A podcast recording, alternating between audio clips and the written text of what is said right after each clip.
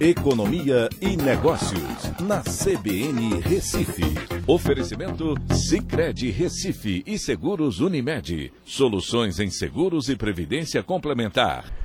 Olá, amigos, tudo bem? No podcast de hoje eu vou falar sobre a Embraer, que está cada vez mais próxima de produzir carros voadores. Pois é, a fusão entre a IVE, que é uma empresa subsidiária da Embraer, lá nos Estados Unidos, com a Zanit Acquisition significa um passo importante para o seu plano de negócios no segmento de mobilidade aérea urbana, na sigla, na sigla em inglês UAM, para a produção de, dos veículos elétricos de decolagem e pouso vertical, é, a sigla também em inglês EVTOL, que a gente vai cada vez mais se acostumar a ouvir isso nos próximos anos, é, vai se tornar cada vez uma realidade mais próxima.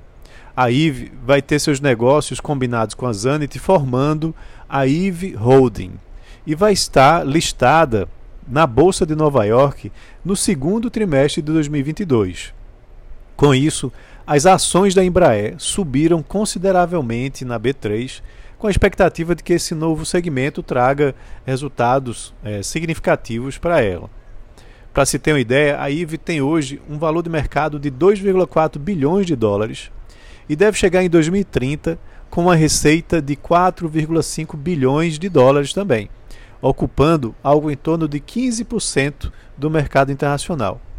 O fluxo de pedidos, né, ou seja, pedidos de um carro que ainda não foi produzido, já chega a 5,2 bilhões de dólares, que equivalem a 1.735 unidades dos EVTOLs, né, através de cartas de intenção de 17 clientes diferentes. Essas cartas, claro, elas não são vinculantes, então o cliente pode desistir, mas já é uma promessa significativa e de uma fila né, à espera desses carros voadores. Com a equipe que vai ficar a sua maior parte no Brasil, a IVE planeja ter o seu certificado de carro voador em 2025, ou seja, não tão distante, daqui a três anos, com começo de operação em 2026. Rio de Janeiro e São Paulo devem concentrar a maior demanda, né, com expectativas de 400 a 500 unidades somente em São Paulo. O mercado global potencial da mobilidade aérea urbana está estimado em 119 bilhões de dólares. Isso no ano de 2040.